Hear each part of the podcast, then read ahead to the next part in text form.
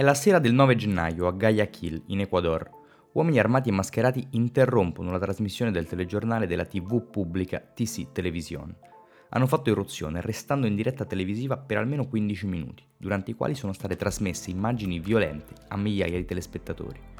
Inizialmente un uomo con una pistola è comparso in primo piano, seguito da un secondo armato di un fucile, e così via. Altri uomini fanno irruzione. Sullo sfondo del set i dipendenti televisivi sono stati costretti a sdraiarsi davanti alle telecamere.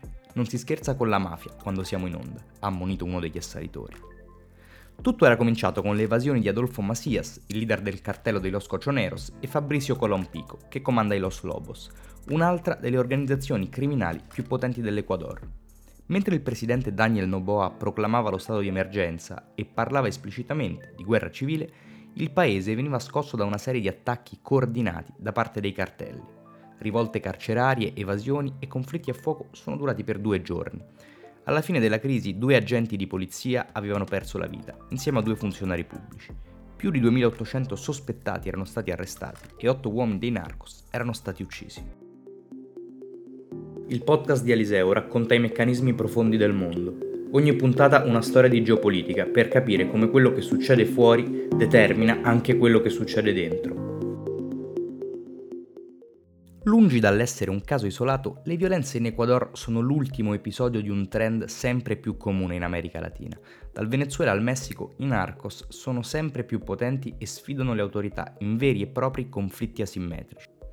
La realtà è che in gran parte del subcontinente americano il monopolio della forza legittima e il controllo del territorio, prerogative fondanti dello Stato moderno, sono da anni al centro della disputa tra governi e bande criminali, con quest'ultime che oggi hanno accesso a sistemi d'arma e strumenti prima sconosciuti a qualsiasi attore non statale. Le infiltrazioni all'interno della macchina statale da parte delle organizzazioni criminali rappresentano la condizione indispensabile per la loro sopravvivenza l'omertà dei cittadini e la corruzione delle pubbliche amministrazioni, a cominciare dai corpi di polizia, attecchiscono in un substrato di povertà e sfiducia verso le istituzioni, spesso colpevolmente ignorato dai governi al potere. Prendendo il caso dei paesi latinoamericani maggiormente coinvolti nel traffico di droga, Messico, Venezuela e Nicaragua, si può notare come siano anche quelli con i più alti indici di corruzione. In testa alla classifica c'è il Venezuela, dove dal 1993 è in attività il Cartello dei Soli, un'organizzazione criminale presumibilmente diretta da membri dell'alto comando militare delle forze armate venezuelane. Lo scorso settembre, circa 10.000 uomini delle forze di sicurezza di Caracas occupavano il carcere di Tocoron. Questo era stato trasformato nel regno della banda criminale nota come Tren de Aragua. L'istituto era completamente autogestito dai detenuti. Dalle piscine alle discoteche e persino uno zoo, uno Stato nello Stato. Da qui Hector Guerrero Flores, riuscito poi a sfuggire alla cattura, gestiva la sua rete di traffici in tutto il continente.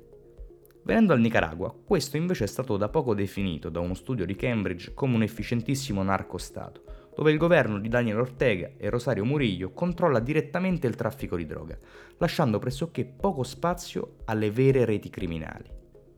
In altre parole, i narcos possono trovarsi anche ben inseriti all'interno degli apparati statali e non essere solo dei lampanti criminali appartenenti al cartello, come accade più spesso in Messico, relativamente meno corrotto rispetto a Caracas e Managua.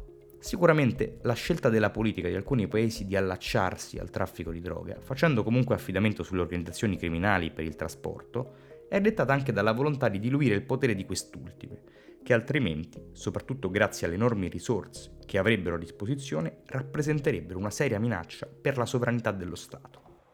Ecuatorianos, Se acabó el tiempo en el que los condenados por narcotráfico, sicariato y el crimen organizado le dictaban al gobierno de turno qué hacer. Lo que estamos viendo en las cárceles del país es el resultado de la decisión de enfrentarlos. Se la sopravvivenza dei cartelli dipende dalla loro capacità di scendere a patti con lo Stato, complicità o meno dei più alti dirigenti, il loro successo deriva dall'abilità nella vendita di droga, il presupposto degli introiti necessari ad alimentare export e corruzione oltre che a finanziare una guerra a bassa intensità con le autorità che li contrastano. Nel 2019, durante un'udienza al Congresso degli Stati Uniti, l'allora senatrice Diane Feinstein, riallacciandosi a uno studio del 2017, disse che il traffico illecito mondiale di droga valeva tra i 426 e i 652 miliardi di dollari, molto più del prodotto interno lordo della maggior parte degli stati del mondo. Per ogni cartello si parla di numeri che si aggirano sulle centinaia di milioni di dollari, con i più grandi che raggiungono, comprendendo le attività criminali parallele, anche il miliardo. I proventi permettono ai cartelli di acquistare armi e mezzi all'avanguardia, sofisticati quasi allo stesso modo di quelli utilizzati dalle autorità statali contro di loro. Il fucile semiautomatico M82 Barrett è famoso tra le bande messicane, come lo FN SCAR, il fucile in dotazione alle forze speciali statunitensi, e il noto Berretta ARX 160. Riguardo al comparto dei mezzi che vengono utilizzati, un'inchiesta di Vice ha scoperto come il solo cartello di Sinaloa abbia a disposizione più aerei e piloti della più grande compagnia aerea del Messico, dagli elicotteri fino ai Cessna e ai Boeing 727. Anche i droni, relativamente poco costosi e semplici da realizzare, sono arrivati nelle mani dei narcos, che nei primi giorni del gennaio 2023 li avrebbero usati in un attacco nello stato messicano di Guerrero. I cartelli scontano ovviamente mancanze solamente per quei mezzi talmente sofisticati che il reperimento rimane all'infuori della portata di un attore non statale. I cartelli messicani sono tra le organizzazioni non statali più potenti del mondo. Più volte hanno sfidato apertamente le forze dello Stato, in alcuni casi avendola meglio. Nel 2019, durante la battaglia di Culiacan, circa 700 uomini del cartello di Sinaloa presero possesso della cittadina e costrinsero il governo a liberare Ovidio Guzman Lopez, il figlio del Chapo, allora a capo dell'organizzazione. Quando questo fu catturato di nuovo, nel gennaio del 2023, i cartelli presero di nuovo le armi. Durante gli scontri morirono circa 40 persone, anche se la reazione in Città del Messico fu più dura, costringendo i cartelli a ritirarsi.